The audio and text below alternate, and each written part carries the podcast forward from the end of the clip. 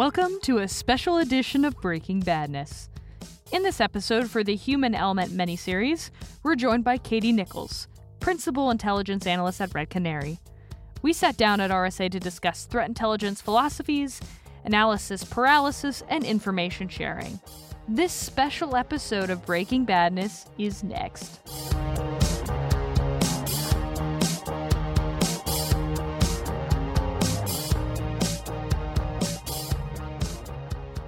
Well, I'm here with Katie Nickels from Red Canary. I'm so excited to be able to sit down and chat with you. Thank you for taking time out of this insane week to it's meet my with pleasure. me. yeah, it's so awesome to be here. Thanks for taking the time. It's fun to be on the expo floor with all the lights and noises, but uh, good Yes. to take a moment to chat. Every hungover person just like rolled over in their proverbial grave as you said that out loud. With I feel great. I slept light. almost eight hours, like fresh, ready to go. Uh, yeah, my friend uh, Rick Holland, he's like, you know, I'm not drinking the entire week at RSA, and I was like, Rick, I think you might be onto something. Like it's weird, great, feeling great in the morning. So Oh yes, it makes the days much easier, doesn't Yep. it? Long It's days, but it's a lot of fun seeing It everyone is. and reconnecting. That's a big thing. Like I, there are people that I see like twice a year here at RSA and at Black Hat. So. Exactly. It's kind of nice. Um, it's like everybody is kind of kept in touch virtually, and then they see each other, and it's just all the feels, you know. Exactly. It's always reunion. fun. Like I follow you on Twitter. I follow you on Twitter. it's so good to meet you in real life. Like the magic happens when people come together. So that's what's so great about the week. Super energizing while exhausting simultaneously. Well said. Well, that actually is the first question I'd like to ask. Is you know we have these annual or biannual events that we all come to, and it's just a great time to reflect, right? Like, what are we doing well? What aren't we doing well? Um, but I like to start with the positives, just because we tend to go to a, a sad, scary place right away in security. yeah. So, what do you think we've improved since you know 2019 at this conference? Interesting. I mean, I think collaboration every year, just sharing with each other in this community, which is something I really believe in. Um, and you know, talking about reconnecting with different people, like there are people that I've shared information with throughout the year that you know we send each other a tip or like, hey, have you seen this? Or like, great blog post. Um, so I like to think that information sharing is improving.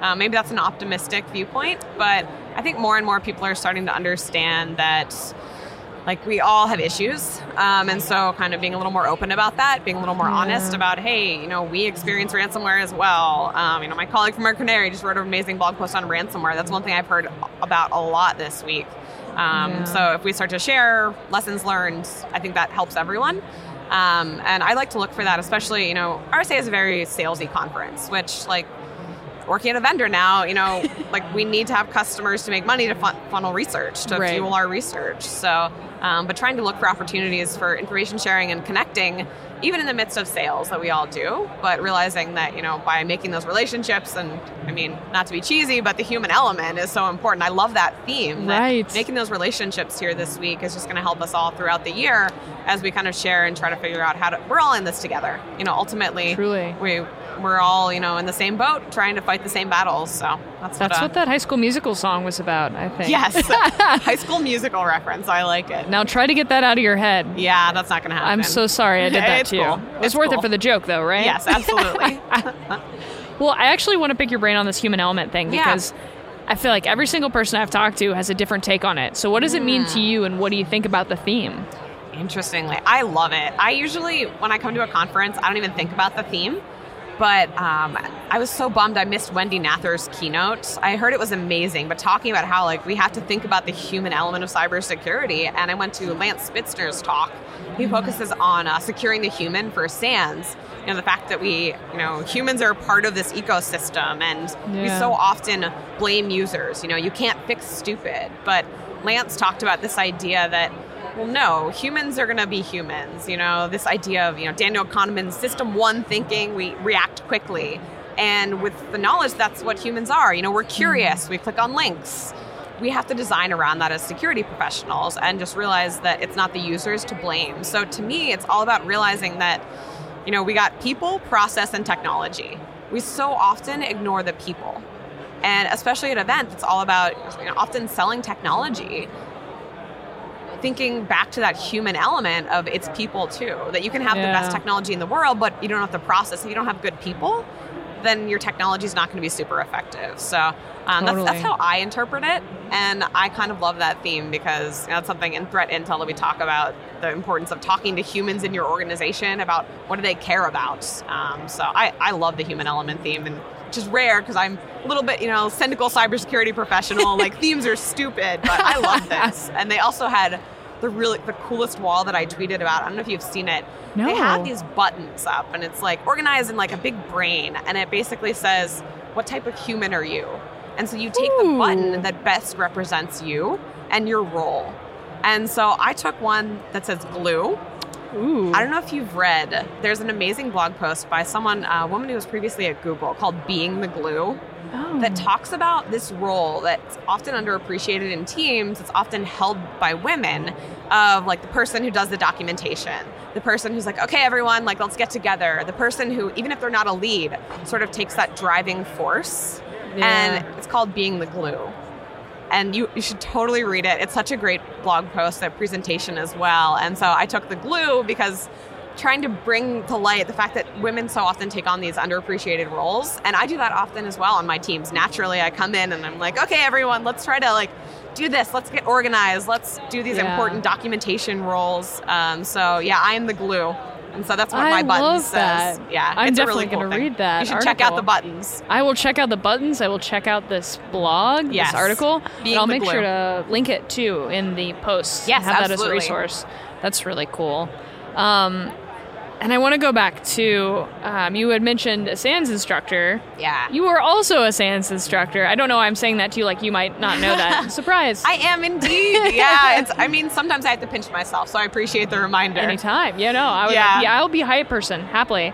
And I know you are incredible with CTI. You teach FOR578. Yep. So I would love to pick your brain a little bit on your perspective around CTI. And I think it's also relevant with what we're just talking about. Like the human part oftentimes is the intelligence, right? We need to be able to contextualize and not just see data, but the, the value of is in the context, obviously. So what what is your sort of CTI philosophy, if you will?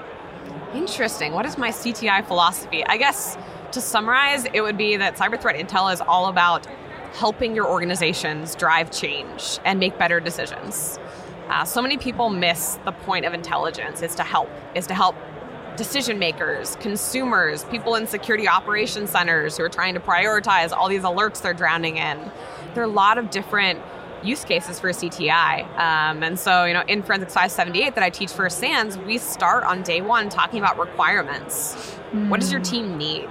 And it's funny because I found that term requirements is often scary to people. Like it sounds like a big term and it does come from government, but requirements are just pain points, problems you have. So, you know, I came into Red Canary, into their Intel team a month and a half ago. And the first thing I did as a CTI analyst is say, okay, start to collect those requirements. I came in as a CTI analyst and said, what are the things that people are struggling with? Yeah. What do our customers need? What are the people who are trying to push detections to customers need? How are they trying to prioritize what things are bad? And so making my mental list of what are the pain points and requirements. So to me, Yeah. CTI is all about a really powerful driving force in organizations to help you prioritize, make better decisions, which so many people miss. A lot of people think it's sort of just copying and pasting indicators of compromise and scanning for them on your networks, which can be a piece of it. But Right. to me, CTI is all about being a you know force multiplier, if you will, to, to drive change in organizations. So that, that's my that. philosophy. Yes, force multiplier. That's very much a military term, but I like that. And I also think information sharing is a force multiplier. So all about you know doing more with less and prioritizing your limited resources that we all have. I think that's fantastic.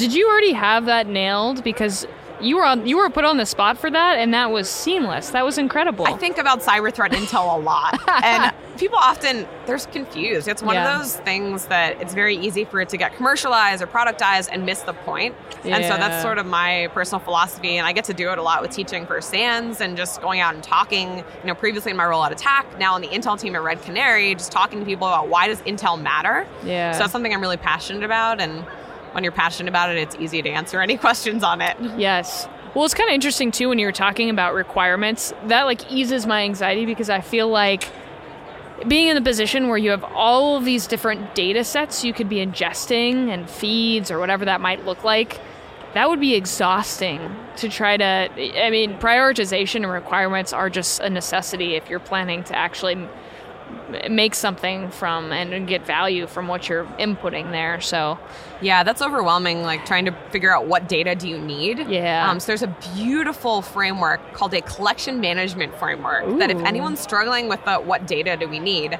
so the whole idea is, you know, going back to those requirements. What do, what yeah. do we need? Once you have the what do my teams need? What decisions do we have to make? Try to figure out what data, what collection do we need to help with those decisions. Yes. Which is why it all starts with those requirements. So collection management framework, you can kind of line up like what kind of data do we have? Do we have endpoint data? Do we have packet capture? Do we have network flow? Yeah. And then how do each of those data sets, whether it's internal or external, or bringing in things like who is, historical who is, totally. malware analysis data, figuring out which of those collection sources help us actually solve our requirements. Yes. So it's a really common thing that I hear is like there's so much data we could get what do we need? And of course, right. the answer, like any good CTI analyst, is it depends. I uh, totally. love to answer questions with it depends. So uh, it's, it's, always fun. It's really frustrating for, for folks who ask an analyst, like, well, what should we do? Well, it depends. but then you try to help them. Yeah, I don't, yeah. I don't just stop there. Sometimes I do if I'm in a mean mood, but. that makes so much sense, though. It's all in the context of your environment. What your potential targets are if you're threat modeling too like what are your assets that you need to help put at the top of the list there because there's it's nearly impossible to to totally lock down your entire network. Exactly. So. Yeah, threat intel about prioritizing. You know, we can't look everywhere. We can't look at every single threat. Right. Um, yeah, I'm passionate about threat modeling too. You're hitting all of my favorite things. you know, this idea that there are hundreds or if not thousands of different clusters or groups and different malware samples out there that we can't protect against all of them. So looking right. at what matters to your organization. You know, a healthcare organization is going to have a very different threat model than a government. So, right. Looking at what you care about. So, threat analysts can help there too. I feel like there are a lot of personal lessons in this podcast. It's like be vulnerable, be humble, and know what you need help on and share. Also, all of the things that I believe in. Yeah. Humility, sharing. Yes, we're hitting all of these key things. Yes, things we got to take with us to work that we take in as people, right? Yeah, wonderful. That's what we try to do. Warms my heart. That's good to hear. well, I have a, a more in depth question. I'm going to pull out my paper here because I want to make sure, sure I give this person credit. There was a really cool thread that you retweeted from Chris Sanders on what to do when you get stuck in an investigation. And I feel like every analyst has had this moment, right, where you're you're just down a path and you hit a wall. So I'd love to hear your thoughts on this challenge and any recommendations you have for folks listening in. Yeah, absolutely. Chris Sanders, such a smart dude. And this is what I love about Twitter that there are people like Chris that I had never met in real life until, you know, last DerbyCon, I think, that you can engage with and meet new people and share ideas. So he's such a yeah. good guy. And yeah, talking about this idea of analysis paralysis, which is what I call it, that yeah. maybe you get too in the weeds. Um, I had a student this week, or actually last month, who told me, you know, I have this challenge when I'm looking at a bunch of data or, you know, analysis of, a, of an issue that I go too far down a rabbit hole. That I keep pulling, and when we talk about doing like link analysis, you can pivot and pivot and pivot and prove anything is connected to anything. right. He said, like, how do I pull myself out of that rabbit hole? Um, so the answer, and this is the answer to so many things, is having a team, having other people who think differently than you. Um, we talk about the importance of diversity, like not just diversity in gender or race or background, but diversity of thought. Yeah. Like someone who has, you know, liberal arts background is going to think very differently than someone with a computer science or engineering background. So one thing I always say, especially for threat intel teams, is to surround yourself with people who think differently because that way, you know, if you're going down a rabbit hole or you have analysis paralysis of like, I feel like I have a block and I don't know where to go for this data or to try to investigate further, someone might know something you don't.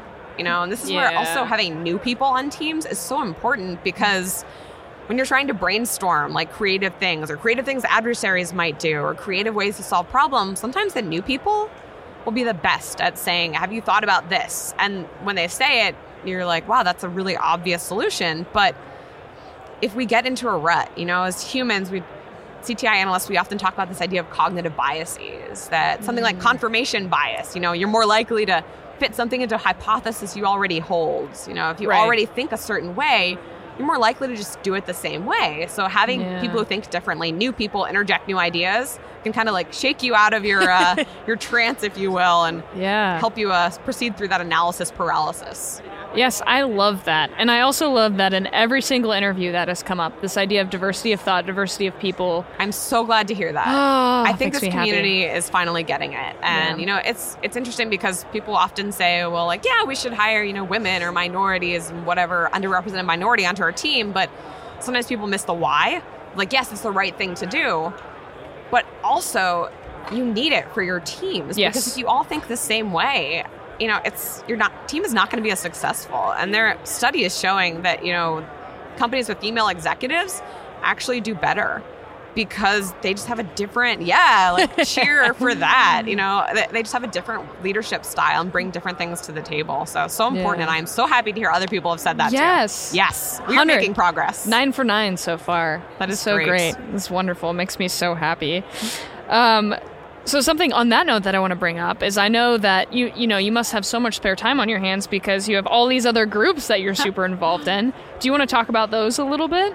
Yeah, so I do a lot of things and sometimes it makes me tired like thinking of it, but day to day, you know, I just I do what I feel passionate about. Um, so red day job at Red Canary as an Intel analyst, teaching First SANS. Uh, I also volunteer with a group called the Women's Society of Cyberjutsu. Uh, we have a program called the Cyberjutsu Girls Academy. Based in Northern Virginia, we also have a chapter in North Carolina of the Cyberjutsu Girls. And so, what we do, we bring together teenage girls once a month for workshops. We cover everything from mobile apps to forensics to we have a wearable tech um, uh, workshop where we do soldering, which is a little bit scary when you have you know 12 year old soldering, but it's a lot of fun and it's so just been an amazing amazing thing to do to s- try to bring along the next generation of women in this field. That's something I really believe believe in strongly.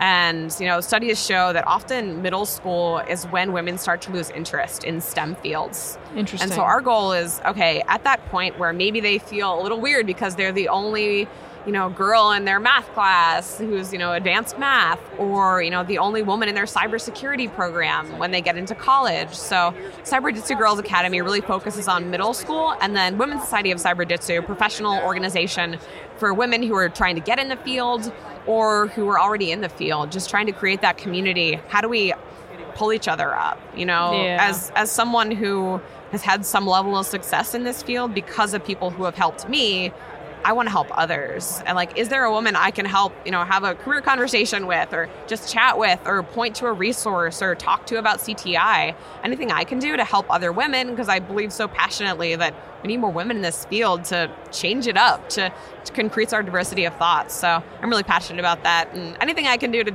to help that, that's uh, how I like to spend my time.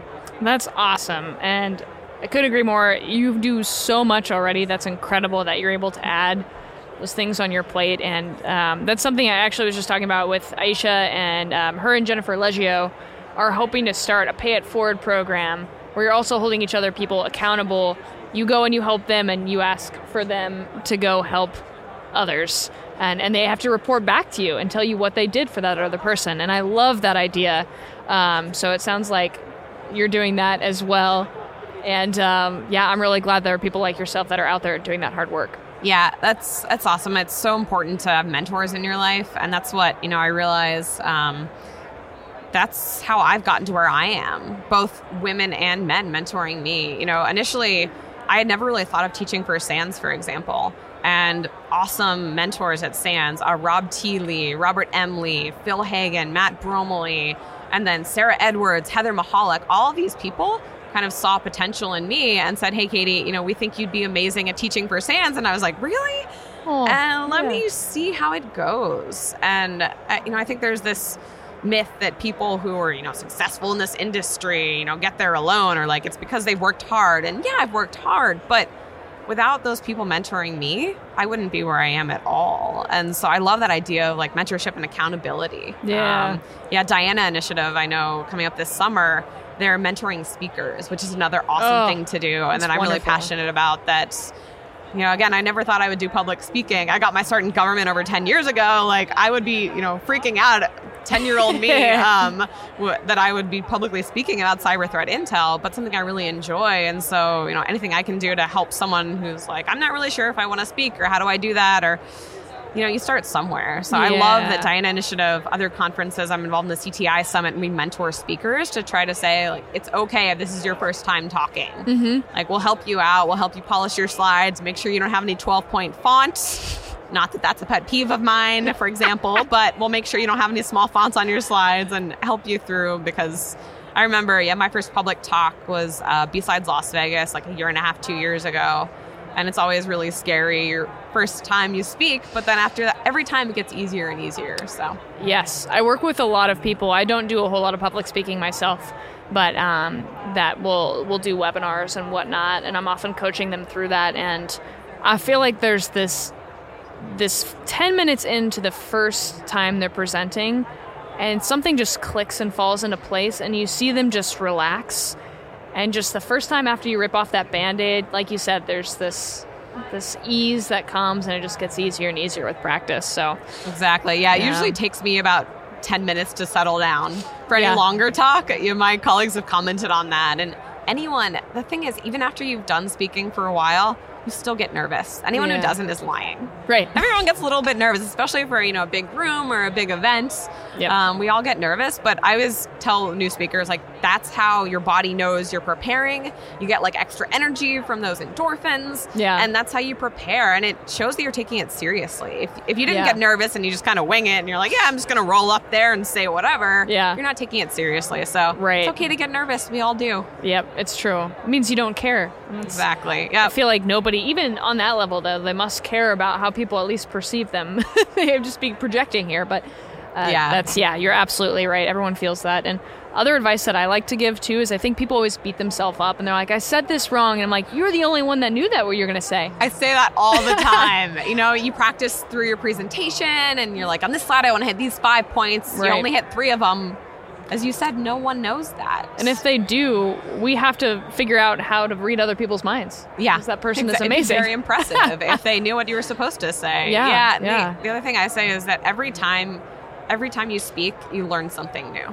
Um, and I recommend just choosing one or two little things. Um, If you have a trusted friend, it's always tough to get feedback when you have a trusted friend. Mine was I said so a lot early on in presenting, and I had someone at SANS point that out to me. And so I slowly over time tried to stop starting sentences with so. It's funny that as now that I've said it, I'm going to say so like every other word.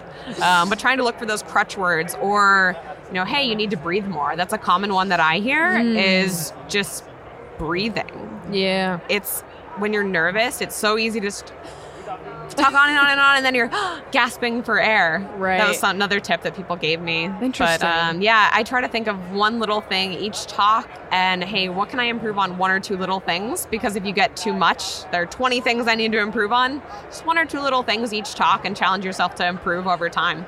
I love that. That's really helpful advice. Yep. Yeah, breathing especially, I feel like. Just breathe. Just take a second.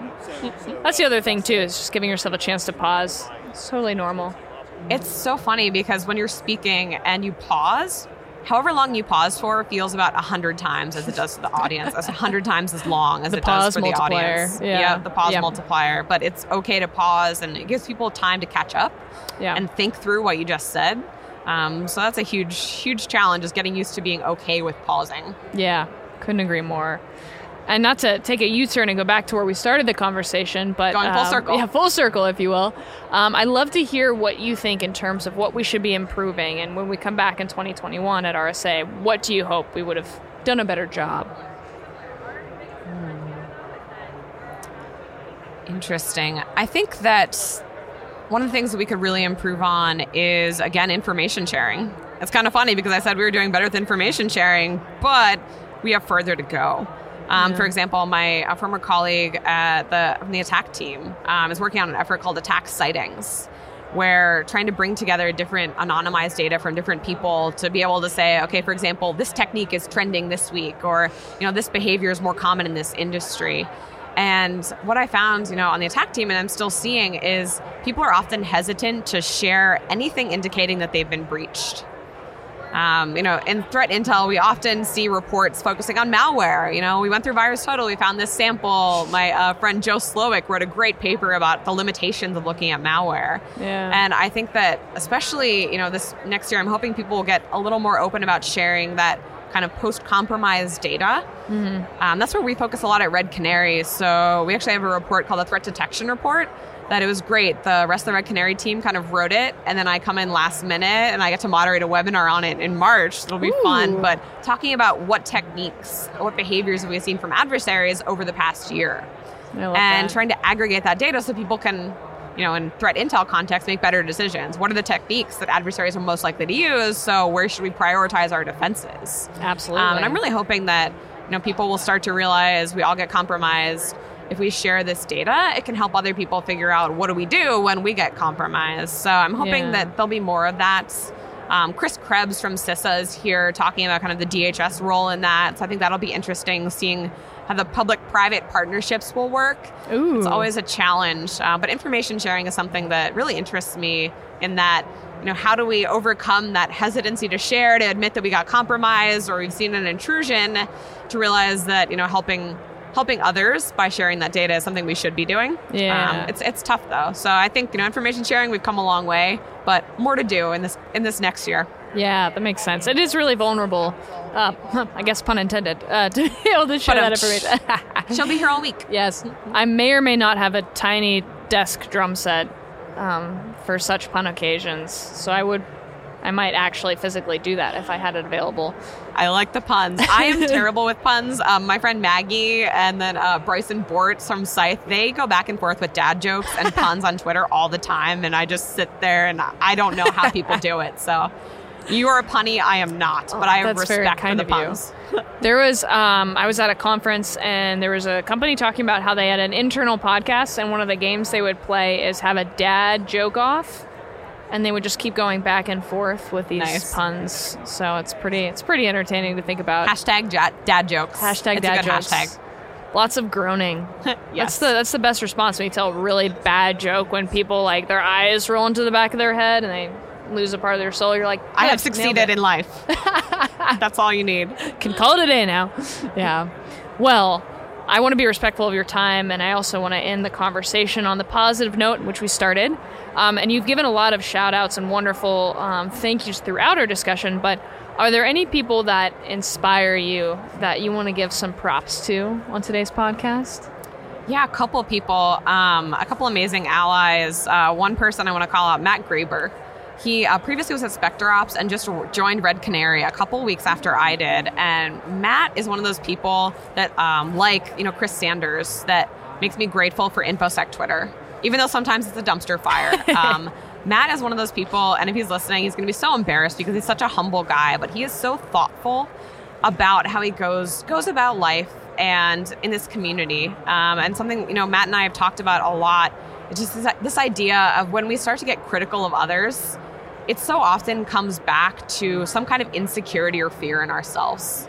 And Matt is one of those forces for positivity in this community. He's such an amazing ally to amplify women and other underrepresented minorities. And he's just one of those voices, part of this crew of people who are advocating for decency in this community, raising others up rather than tearing each other down. And, you know, I've tried to be a little more, more mindful myself as a result of knowing Matt and just saying, you know, if I see something or maybe a presentation that I'm like, oh, you know, this cyber threat intel presentation, this is, they don't know what they're talking about. Like, well, who am I to say that? You know, and where is that coming from? Often it's a, you know, a place of me, oh, well, if I don't knock someone else down, people aren't going to know that I'm an expert on mm. CTI. That's that's not how to do it. You know, I should people should realize my expertise from how I talk to them, how I talk about threat intel with passion. I don't need to knock someone else down to lift myself up. So I'd say Matt Graeber, just a really positive force for for, for good in this community as an ally. And I'm just grateful because there are so many people like Matt, like Chris, like all the SANS folks, Lance Spitzner, who tweeted about my session on Thursday. You know, all these people who are lifting up folks in the community and more of that. And I think we're going to have a really good 2020. I love that. That I really appreciate that. It's really for me. I'll just say it's really inspiring to talk to people like you and all the people I get to chat with on this podcast. This is um, just what a motivational time to spend together, so we can just come out of RSA and just kick butt. So Let's do it. Thank you so much for having me and taking the time to chat. It was great to meet you. thank you, Katie. I hope you have a great rest of your conference. Thanks, you too. That's about all we have for this week. You can find us on Twitter at Domain Tools. All of the articles and IOCs mentioned today will be included in our blog post, which can be found at domaintools.com slash resources slash podcasts. Catch us every Wednesday at 9 a.m. Pacific time when we publish our podcast and blog. That's all we have for this week. We'll see you next week on another episode of Breaking Badness. Until then, remember, don't drink and click.